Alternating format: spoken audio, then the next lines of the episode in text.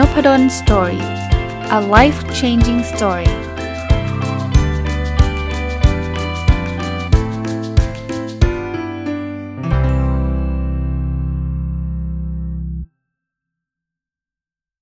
สวัสดีครับ ยินดีต้อนรับเข้าสู่นพดล Story Podcast นะครับ แล้วก็วันอาทิตย์นะครับ ยินดีต้อนรับเข้าสู่รายการ Sunday Reflection หรือสะท้อนคิดวันอาทิตย์นะ เช่นเคยครับ ก็จะมี 2 ส่วนนะครับ ส่วนแรกก็คือการมาอัปเดต Personal OKR แล้วก็ส่วนที่ 2 ก็เอาเรื่องราวที่ผ่านมาในสัปดาห์นี้ หรืออาจจะอื่นๆเนี่ยเอามาชวนคุยนะครับ มีมุมคิดอะไรบ้างที่มันเป็นบทเรียนที่ผมได้เรียนรู้ แล้วก็เอามาฝากนะครับ ก็มาถึงส่วนแรกเลยนะครับอัปเดต Personal OKR เนี่ยต้องบอกว่าสัปดาห์นี้เป็นสัปดาห์สุดท้ายของไตรมาสที่ 3 เรียบร้อยแล้วนะครับ เพราะนั้นคราวนี้จะมีอัปเดตว่า สัปดาห์นี้ทำอะไรไปไตรมาสนี้สำเร็จหรือไม่สำเร็จอย่างไร แล้วก็แถมท้ายด้วยการตั้ง OKR ในไตรมาส4นะครับ ก็ทั้งหมดทั้งปวงเนี่ยทำมาเพื่อจะได้เป็นแรงกระตุ้นให้กับคนทำนะครับ แล้วเราไม่จำเป็นต้องรอปีใหม่นะเริ่มไตรมาส4ก็เริ่มได้ เริ่มเมื่อไหร่ก็เริ่มได้นะครับ วันนี้ไปสอน OKR มาเนี่ยก็พูดว่าเฮ้ยถ้าอยากจะใช้ส่วนบุคคลเนี่ยเราใช้ได้เลยนะส่วนที่ 2 ที่อยากจะชวนคุยก็คือเอเรื่องของ การตั้ง OKR ในไตรมาสไตรมาสถัดไปนั่นแหละนะครับ ซึ่งซึ่งเดี๋ยวจะจะพูดถึงนะครับอะเริ่มต้นกันเลยนะครับในไตรมาสที่3นะครับไตรมาสที่3เนี่ย objective ที่ 1 คือเรียนรู้และพัฒนาตัวเองอย่างต่อเนื่องนะครับ key result 3อ่า1.1 อ่านหนังสือสะสมตั้งแต่ต้นปีให้ครบ จนถึงปลายปลายไตรมาสที่3เนี่ยให้ได้ 90 เล่มต้องบอกว่า 90 เล่มนี่ทำได้ตั้งแต่สัปดาห์ที่ 3 ของไตรมาสนี้แล้ว แล้วผมปิดไตรมาสนี้ด้วย 120 เล่มครับ สัปดาห์ที่ผ่านมาอ่านจบอีก 3 เล่มไทยล้วนๆ เพราะนั้นเนี่ย120 เล่มเนี่ย ก็เรียกว่าคะแนนเต็มเต็มสกอร์ที่ผมจะให้ตัวเอง ซึ่งซึ่งผมจะให้คะแนนเนี้ยทุกสิ้นไตรมาสเนี่ยนะครับ0ถึง1นะตั้งเป้า 90 ได้ 120 ก็ได้ 1 ไม่ มันจะไม่มี 1.1 1.2 นะครับ อันนี้ถือว่าเกินเป้าไปค่อนข้างเยอะเลย และจริง ๆ ถ้าใครจำได้ใน 120 เป็นเป้าปีด้วยนะครับ เพราะฉะนั้นเนี่ย ได้แบบเรียกว่าเป้าปีก็จบแล้วด้วยซ้ำแต่ว่าเอาเอานะเราก็ยังอ่านต่ออยู่แล้วนะครับ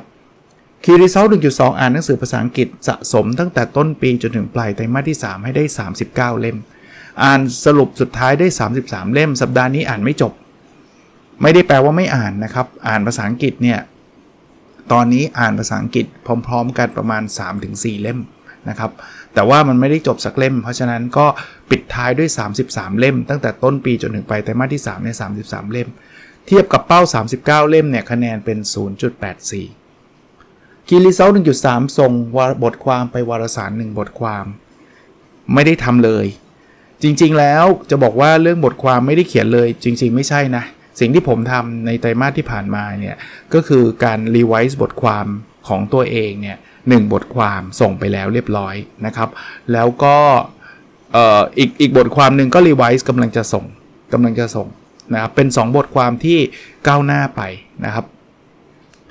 แต่บทความใหม่ไม่ได้เขียนก็เลยให้คะแนนตัวเองเป็นศูนย์เลยนะครับ จริงๆแล้วถ้าจะพูดถึงบทความเนี่ยผมอาจจะมีทำงานอะไรบางอย่างไป อาจจะถ้าใจดีกับ ใจดีหน่อยก็ก็น่าจะให้คะแนนตัวเองบ้างแต่ว่าไม่เป็นไรฮะเพราะผมเขียนว่าส่งบทความไปวารสารแบบบทความใหม่เนี่ยก็ไม่ได้ก็ยอมเป็นศูนย์เพราะฉะนั้นเนี่ยถ้า Objective นี้เอามาเฉลี่ยกันนะจริง ๆ ไม่จำเป็นต้องเฉลี่ยหรอกนะครับ แต่ว่าจะได้เห็นว่าคือผมทำเรื่องหนังสือได้เต็มหนึ่งผมทำเรื่องภาษาหนังสือภาษาอังกฤษสะสมเนี่ยได้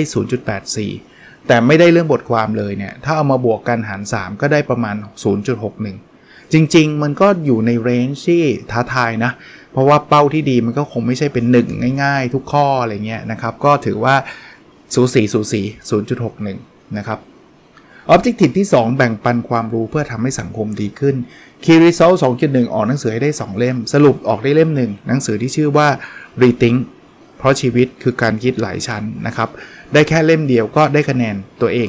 0.5 นะครับ ได้แค่ครึ่งเดียว Key Result 2.2 มีคนฟังพอดแคสต์20,000 ดาวน์โหลดต่อวัน ปิดไตรมาสนี้ด้วยตัวเลข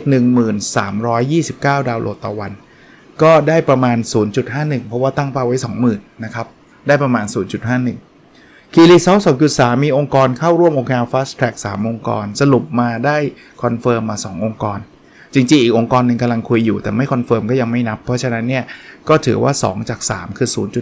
0.66 ข้อนี้ไม่มีข้อไหนที่บรรลุได้เต็มร้อยเลยนะครับ จะได้ประมาณครึ่งหนึ่ง 0.5 0.51 และ 0.66 หารเฉลี่ยแล้วอยู่ที่ 0.56 ถือว่าข้อนี้อาจจะด้อยไปนิดนึงด้อยไปนิดนึงนะครับ แต่ว่าก็ก็โอเคนะครับ ไม่ตั้งเนี่ยอาจจะไม่ได้อะไรเลยนะ Objective ที่ 3 นะครับ มีสุขภาพกายและสุขภาพจิตที่ดี Key Result 3.1 วิ่งสะสมให้ได้ตั้งแต่ต้นปีจนถึงปลายไตรมาสที่ 3 ให้ได้ 600 กิโลเมตร จะต้องบอกว่าผมไม่ได้วิ่งมาสัก 2 สัปดาห์ละ ต้องต้องเรียกว่าไปชิปโหมดไปออกกำลังกายโดยการตีแบตซะเยอะนะครับ แต่ว่าก็พอผมตั้งเรื่องนี้ไว้ก็อยากจะตั้งให้มันสุดทางนะครับ เพราะฉะนั้นเนี่ยก็ยังอยู่ที่ 328.4 กิโลเมตร คะแนนก็ 0.54 เพราะว่าตั้งเป้าไว้ 600 นะครับคีริโซ3.2 มีน้ำหนักตัว 79 กิโลกรัม ปิดท้ายปลายไตรมาสที่ 82.5 ลดจากสัปดาห์ที่ผ่านมา 0.2 กิโลกรัม ก็ ผมให้ตัวเองเป็นศูนย์เลยเพราะว่าอะไร เพราะว่าเราเริ่มต้นด้วย 80.9 แล้วจบด้วย 82.5 ก็น้ำหนักขึ้นมาประมาณ 1.3 กิโลกรัมนะครับ เพราะนั้นเนี่ยไม่ใช่ 1.3สิ1.6 กิโลกรัม ก็แทนที่จะลดมันกลับเพิ่มเนี่ย ก็ถือว่าไม่ได้เรื่องนะ ได้คะแนนเป็นศูนย์ใบนะครับ จริงๆ ท้าทายมาก ๆ นะครับ ไตรมาสนี้เนี่ย เคยมีน้ำหนักแตะไปถึง 83.5 แต่ว่าเอาลงมาได้เป็น 82.5 ก็ถือว่า ดีใจอยู่ราวๆ82 กว่าๆเนี่ยมาตั้งแต่แต่วีคที่ 4 จนถึงปิดอะนะครับ แต่ก็นี่คือข้อดีอย่างหนึ่งนะ บอกอาจารย์ไม่ได้เออมันไม่ได้ตามเป้านี่ถือว่าล้มเหลวเปล่าๆนะ ผมมั่นใจและผมไม่แทร็กเรื่องนี้นะคะแนนอ่าน้ำหนักอาจจะไปไกลกว่านี้ก็ได้นะครับเอ่อข้อนี้ก็ได้ศูนย์นะครับคีรีเซลสามจุดสามอยู่กับครอบครัวสะสม ตั้งแต่ต้นปีจนถึงปลายไตรมาสที่ 3 ให้ได้ 75 วัน ได้ 79 นะครับ ก็จริง ๆ 4 สัปดาห์ที่ผ่านมาเนี่ยได้ได้มาเพิ่มวันเดียวนะ เพราะว่าทำงานเกือบ7 วันต่อสัปดาห์เลย แต่ 79 ก็ถือว่าบรรลุเป้าหมายก็ได้คะแนนเต็มหนึ่งเพราะฉะนั้นเนี่ยสิ่งที่ทำได้ก็คือวิ่ง 0.54 น้ำหนักตัวได้ 0 แล้วก็คะแนนเเรื่องอยู่กับครอบครัวสะสมเนี่ยได้ 1 คะแนนเฉลี่ยก็ประมาณ 0.51 ภาพรวมก่อนนะ ถ้ามองทั้ง 3 มุมเนี่ยเรื่องเรียนรู้และพัฒนาตัวเองเนี่ยโดยภาพรวมเนี่ยได้คะแนนดีที่สุด ลองมาคือแบ่งปันความรู้เพื่อทำให้สังคมดีขึ้น แล้วลองมาคือเรื่องของสุขภาพ ตัวที่ได้คะแนนเต็มหนึ่งมี 2 เรื่องนะครับคืออ่านหนังสือกับอยู่กับครอบครัว นี่ได้คะแนนเต็มหนึ่งตัวที่ที่ได้คะแนนใกล้ๆหนึ่งมีอยู่เรื่องหนึ่งคืออ่านหนังสือภาษาอังกฤษนะครับตัวที่อยู่ประมาณกลางๆ 0.6 0.5 จะมีอยู่ 4 เรื่องคือออกหนังสือ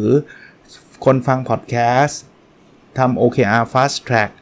แล้วก็วิ่งนะครับ อันนี้จะอยู่กลางๆ แต่ตัวที่ได้ศูนย์เลยมี 2 เรื่องคือ ส่งบทความไปวารสารหนึ่งบทความกับเรื่องของน้ำหนักตัวนะครับ อันนี้ก็เป็นการจะเรียกว่าตกผลึกก็ได้นะครับ สะท้อนคิดสิ่งที่เกิดขึ้นในไตรมาสที่3นะครับคราวนี้พอเราจบ 3 ก็เริ่ม 4 นะครับ 4 จะทำอะไรบ้างนะครับ หลายอย่างก็จริงๆ จะเรียกว่าคล้ายๆไตรมาสที่ 3 นั่นแหละ อะมามาดูไตรมาสที่ 4 กันนะครับ Objective ที่ 1 คือเรียนรู้และพัฒนาตัวเองอย่างต่อเนื่อง Key Result 1.1อ่านหนังสือสะสม จริง ๆ เป้าปีคือ 120 ผมก็จะไม่ตั้ง 120 เพราะมันบรรลุไปแล้ว ไม่รู้จะตั้งทำไม challenge ตัวเองไปถึง 150 ก็คิดว่าจะอ่านหนังสือสะสมให้ได้เป็น 150 เล่ม ก็คืออีก 30 เล่มในไตรมาสที่ 3 เดือนละ 10 เล่ม เดี๋ยวลองดูว่าทำได้ไหมนะครับ Key Result 1.2 อ่านหนังสือภาษาอังกฤษสะสมตั้งแต่ต้นปีจนถึงปลายไตรมาสที่ 4 52 เล่ม ซึ่งคือคือเป้าปีผม อันนี้ชาเลนจ์เพราะว่าอ่านไปได้ 33 ช้าไป 6 เล่ม แปลว่าต้องเก็บอีกประมาณ 19 เล่มนะครับ ซึ่งซึ่งถือว่าเยอะนะครับ 3 เดือน 19 เล่มนี่ไม่น้อยนะครับ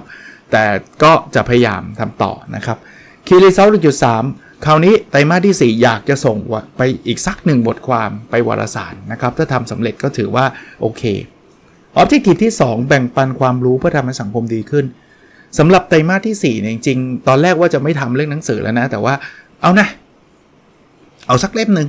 นะครับ เพราะนั้นออกหนังสือสักหนึ่งเล่มลองดู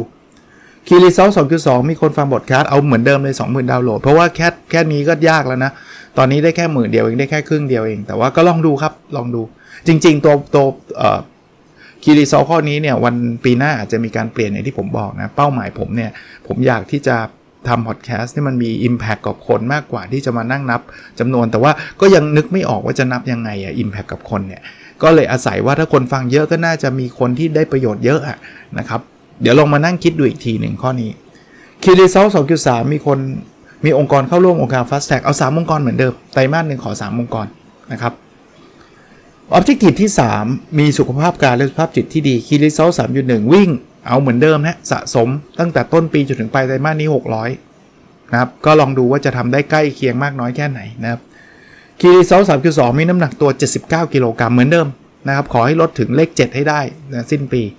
Key Result 3.3อยู่กับครอบครัวสะสมให้ได้ 100 วัน ก็ 75 แล้วไง ก็อยากให้ได้ครบ 100 ก็อันนี้ก็คือหลักการในการ ทำ OKR ของผมเท่านั้นเองนะครับทำมาเนี่ยอย่างที่เล่าให้ฟังคือ อยากเป็นแรงบันดาลใจ แรงกระตุ้นให้กับทุกคนทำแล้วก็เห็นถือว่า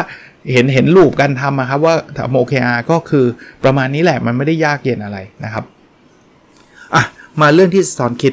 โน้ตไว้นิดนึงนะ ตอนนี้ฝนตกหนักมาก ไม่แน่ใจเสียงฝนเข้าหรือเปล่า แต่ว่าถ้าเข้าขออภัยรอไม่ได้แหละ เพราะผมผมจัดวันต่อวันนะครับ เดี๋ยวจัดเสร็จเดี๋ยวมีประชุมตอนคืนต่ออีกนะเนี่ย ออนไลน์นะครับ แต่ว่าอะ สิ่งที่อยากจะเล่าเลยสัปดาห์ที่ผ่านมาเนี่ยจริงๆตอนแรกเนี่ยลังเลเลยนะครับ ว่าจะเอาไปจัดเป็นตอนเลยดีไหม แต่คิดว่ามันคงไม่ได้พูดยาวขนาดนั้นเนี่ยคือเรื่องน้องเทนนิสหลายคนคงพอจะรู้จักน้องเทนนิสนะครับ ซึ่งเพิ่งได้เหรียญทอง กีฬาเทควันโด ในการแข่งขันเอเชียนเกมนะครับ เล่าเท้าความก่อน ผมเนี่ยสารภาพนะไม่ได้เป็นแฟนเทควันโด เพราะฉะนั้นเนี่ยไม่ได้ติดตามมาตั้งตั้งตั้งตั้ง ตั้งแต่เริ่มน้องเทนนิสเริ่มแข่งอะไรเงี้ยต้องสารภาพว่าไม่ได้เป็นแบบนั้น ผมมารู้จักน้องเทนนิสคงคล้าย ๆ กับหลาย ๆ คน หลังจากที่น้องเทนนิสเนี่ยได้เหรียญทองโอลิมปิก ย้อนเวลากลับไปนะครับ ตอนที่น้องเทนนิสได้เหรียญทองโอลิมปิกเนี่ยโหตื่นเต้นมากนะมันเหลือกี่ไม่กี่วินาทีแล้วน้องเทนนิสเตะแล้วชนะนักแข่งชาวสเปนน่ะซึ่งโอ้โหมันผมเป็นคนชอบดูกีฬาอยู่แล้วนะแล้วจำได้ว่าวันนั้นก็ได้ดูกีฬา ไทยเข้าชิงอะ่ะ ผมดูอยู่แล้วล่ะ แล้วก็แบบดีใจมากไอ้ไอ้ส่วนนั้นก็ส่วนหนึ่งนะก็ไอ้เรื่องดีใจแล้วก็นับถือความเก่งกาจแล้วก็เพิ่งรู้ว่าน้องเทนนิสเนี่ยคว้าแชมป์โลกคว้าแชมป์อะไรเยอะแยะมากมายนะครับ แต่ว่าไอ้แชมป์ที่ที่ที่ทำให้ผมรู้จักน้องเทนนิสแล้วทำให้คนไทยหลาย ๆ คนรู้จักน้องเทนนิสเนี่ยก็คือแชมป์โอลิมปิก ตรงนั้นโอเค ดีใจประทับใจว่าเขาเก่ง อันนั้นจุดจุดหนึ่งเป็นจุดเล็ก ๆ ซึ่งซึ่งไม่ใช่พอยที่ผมจะพูด แต่ผมเริ่มชื่นชมน้องเทนนิสหลังจากนั้น จริง ๆ ชื่นชมตั้งแต่ได้เหรียญทองแล้วล่ะแต่เป็นการชื่นชมในฝีมือ แต่หลังจากนั้นเนี่ยผมเริ่มไปฟัง คือสื่อก็เริ่มสัมภาษณ์น้องเทนนิสนู่นนี่นั่นเฮ้ยตอนฟังแรก ๆ ผมรู้สึกว่าเออ mindset เขาดีฮะเป็นเป็นเป็นคนที่มี mindset ที่ดีเลยแหละ ซึ่งจะขยายความนะครับ สิ่งที่เห็นถัดมาคือน้องเทนนิสเนี่ยได้รับเหรียญทองโอลิมปิกแล้วนะ แต่กีฬา ที่มีเทควันโดไม่ว่าจะเป็นซีเกมส์หรือมหาวิทยาลัยโลก หรือกีฬาอะไรพวกนี้น้องเทนนิสก็ยังเล่นนะ อันนี้ผมเริ่มชื่นชมเพิ่มขึ้นครับ นี่คือลักษณะของ growth mindset อย่างหนึ่ง growth mindset เนี่ยคือคนที่พร้อมที่จะปรับเปลี่ยนแล้วเชื่อว่าตัวเองดีขึ้นเรื่อยๆ ผมเล่าให้ฟังแบบนี้ว่าผมอ่านหนังสือชื่อ mindset ของ professor Carol Dweck แห่ง Stanford University เนี่ยมหาวิทยาลัย Stanford เนี่ยเขาแบ่งคนออก mindset หลักๆ แบ่งเป็น 2 อย่างคือ growth mindset กับ fixed mindset growth mindset คือคนที่ไม่กลัวความล้มเหลว เป็นคนที่เชื่อว่าตัวเองสามารถพัฒนาดีขึ้นได้เรื่อยๆ ในขณะที่ฟิกไพรเซตเนี่ยเขาเชื่อว่าเขาเขาเขาไม่ชอบความล้มเหลวอะเขาอยากทำให้ได้ดีแล้วเขาก็ก็ก็กลัวความล้มเหลว แล้วเขาเชื่อว่ามันเปลี่ยนแปลงอะไรไม่ได้ ผมจำผมจำตัวอย่างของอาจารย์แคโรลเดเวกได้ในเรื่องของนักกีฬาดัง ๆ เขาบอกว่ามันจะมีนักกีฬาดัง ๆ อยู่ 2 แบบ แบบที่มี growth mindset คือดังแล้วก็ยังแข่งต่อ แล้วแข่งเวทีต่างๆ โดยที่ไม่กลัวที่ตัวเองจะแพ้ กับดังแล้วจะไม่กล้าแข่ง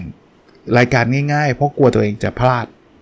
แล้วก็บอกว่านักกีฬาที่เป็นตำนานเนี่ยตำนานคืออยู่อยู่ระดับ top ได้ระยะเวลายาวเนี่ยจะเป็นพวกที่มี growth mindset กลับมาที่น้องเทนนิส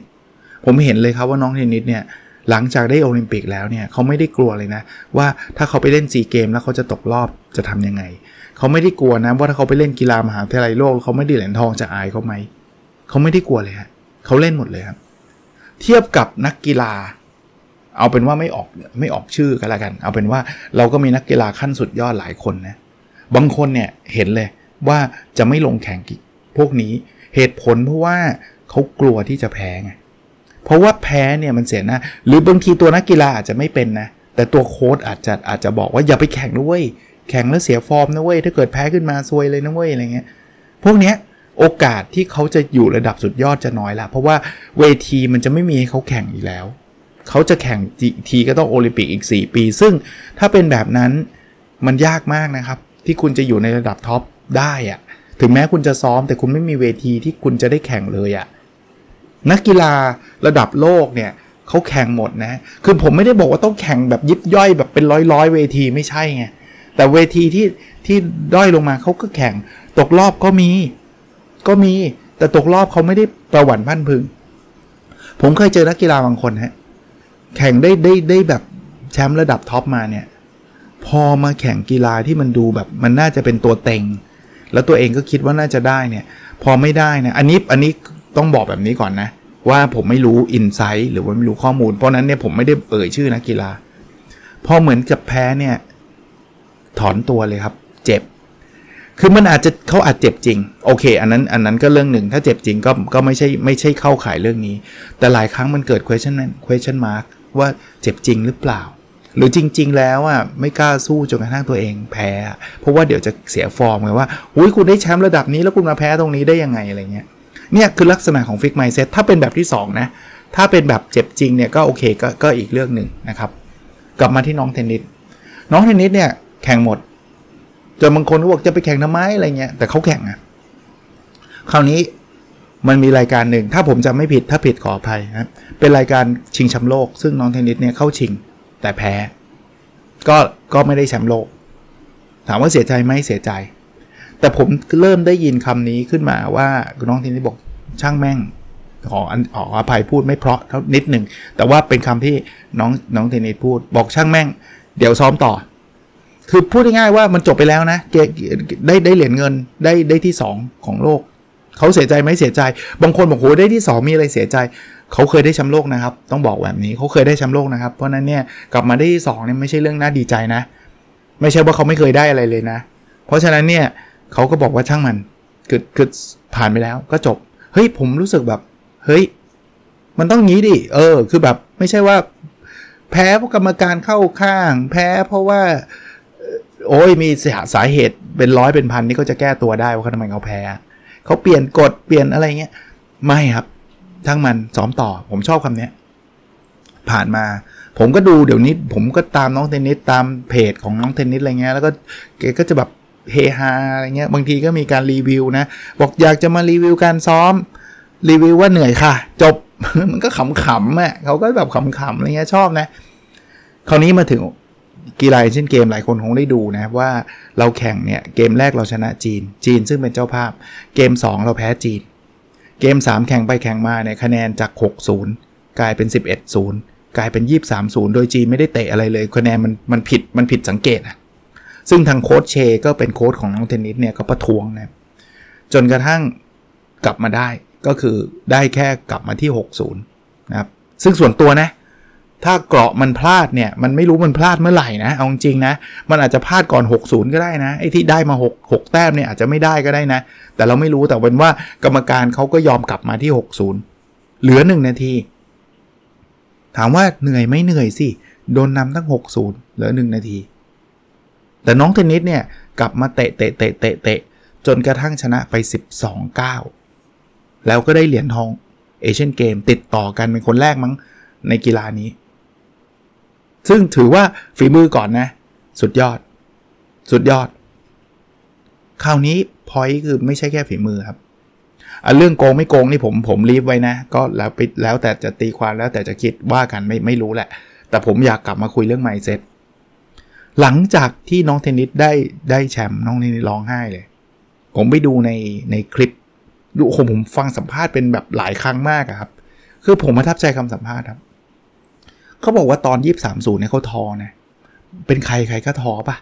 คือคุณแบบเตะยังไงไม่ได้แต้มแล้วคุณไอ้ไอ้นั่นแบบแต้มมันขึ้นมาเป็นยี่สิบสามศูนย์เนี่ยซึ่งแบบอะไรวะอะไรเงี้ยแต่เขาได้ยินเสียงคนตะโกนมาบอกว่าพ่ออยู่นี่พี่อยู่นี่ เขาบอกว่าได้ยินเสียงนั้นนะ่ะทำให้เขาได้คิดว่าอีกครั้งนะ ช่างแม่ง เวลายังเหลืออยู่ทำให้เต็มที่ ผมชอบคำนี้มากเลย นี่นี่คือ mindset ของคนที่แบบเป็นแชมป์โลก หรือคนที่เป็นแชมป์ระดับท็อปอะคือเวลามันยังเหลืออยู่ทำให้มันเต็มที่ช่างแม่งเหอะยี่สามศูนย์หรือจะสิบเอ็ดศูนย์หรือหกศูนย์ในช่างแม่งเหอะแต่ตอนที่เขาคิดช่างแม่งนี่คือยิงยี่สามศูนย์อยู่นะครับยังยี่สามศูนย์อยู่นะครับ แต่เขารู้สึกว่าเขาต้องทำให้เต็มที่เวลามันเหลืออยู่ จะแพ้ก็จะชนะช่างแม่ง คือฟังแล้วแบบ คือถ้าเกิดนักกีฬาไทยหรือว่าเอาไม่ต้องไทยนะ ทีมกีฬาไหนที่ที่ที่ผมเชียร์เนี่ยนะผมขอแค่นี้แหละเอาจริงแล้ว แพ้ก็ไม่เป็นไร ผมผมเขียนไม่ในเพจผมด้วยนะนพดลสตอรี่บอกเคสนี้สมมุติน้องเทนนิสแพ้ สมมุติไปเตะแล้วโดนจีนเตะมาแล้วเขาแพ้นะผมว่าความชื่นชมผมไม่ได้ลดลดลดน้อยลงเลยนะผมผมแค่คำว่าช่างแม่งทำให้เต็มที่เวลายังเหลืออยู่เนี่ย คือจบแล้วนะผมสำหรับนักกีฬาที่ผมเชียร์ผมขอแค่เนี้ยทีมกีฬาที่ผมเชียร์ผมขอแค่เนี้ยคือคุณทำให้เต็มที่ คุณอาจจะเก่งสู้เขาไม่ได้ไม่เป็นไรครับ เพราะเขาก็เก่งกันทั้งนั้น ระดับ top ทั้งนั้น เสียใจไหมเสียใจนะ แพ้เสียใจอยู่แล้ว แต่ว่าผมจะแบบชื่นชมคนคนแบบนี้มากๆ ก็ก็เขียนแต่น้องเทนนิสไม่ไม่แพ้ด้วยครับ เก่งครับชนะด้วยนะครับ ก็เลยเป็นเป็นอะไรที่แบบผมว่ามันเป็นความประทับใจแล้วกันนะ ส่วนตัวแล้วก็คิดว่ามันเอามาตกผลึกกับเรื่องราวของการดำเนินชีวิตของเราเหมือนกันนะครับ ว่าหลาย ๆ ครั้งเนี่ยคุณอาจจะพยายามแล้วมันอาจจะไม่ได้อย่างที่คุณคิดเนี่ย ผมว่าคำว่าช่างแม่งเนี่ยใช้ได้ต้องขออภัยนะครับสำหรับคนที่แบบเฮ้ยแบบพูดไม่พออะไรเงี้ยแต่ว่าแต่ว่าน้องก็พูดแบบนี้จริงๆ แต่ว่าใช้ได้นะครับ เราทำเต็มที่นะครับ ไม่ใช่ช่างแม่งแบบไม่ทำอะไรนะครับ คนละแบบนะบางคนบอกอ้าวงั้นงั้นสวยแล้วอาจารย์กำลังจะสอบช่างแม่ง ไม่ใช่นะฮะคือคุณต้องอ่านหนังสือนะครับแต่คุณสอบเสร็จแล้วคือช่างแม่งอะใช่คุณคุณต้องเต็มที่ก่อนนะน้องเทนนิสเขาช่างแม่งไม่ใช่ยืนเฉยให้คนหนึ่งเขาเตะนะครับ ไม่ใช่นะครับเขาช่างแม่งเขาเขาเตะเต็มที่นะครับ แต่เตะแล้วแพ้ไม่เป็นไร คุณคุณจะอ่านหนังสือสอบไม่ใช่บอกอาจารย์นพดลบอกช่างแม่ง เลิกอ่านนี่ไม่ไม่ใช่ คุณต้องอ่านเต็มที่เต็มเหนียวซัดเต็มเหนียวจัดเต็มถ้าไปสุดแล้วแล้วคุณทำไม่ได้มันคือช่างแม่งแล้วอะ่ะคือคือคือทำอะไรไม่ได้ทำเต็มที่แล้วอะ่ะไมเซ็ตต้องเป็นแบบนั้นนะอย่าตีความผิดนะครับ โอเค เกินเลยไปพอสมควรนะครับ แต่ว่าก็ก็อยากจะเอาเรื่องนี้มาเล่ามาคุยนะครับ โอเคครับ แล้วเราพบกันในสดถัดไปนะครับ สวัสดีครับ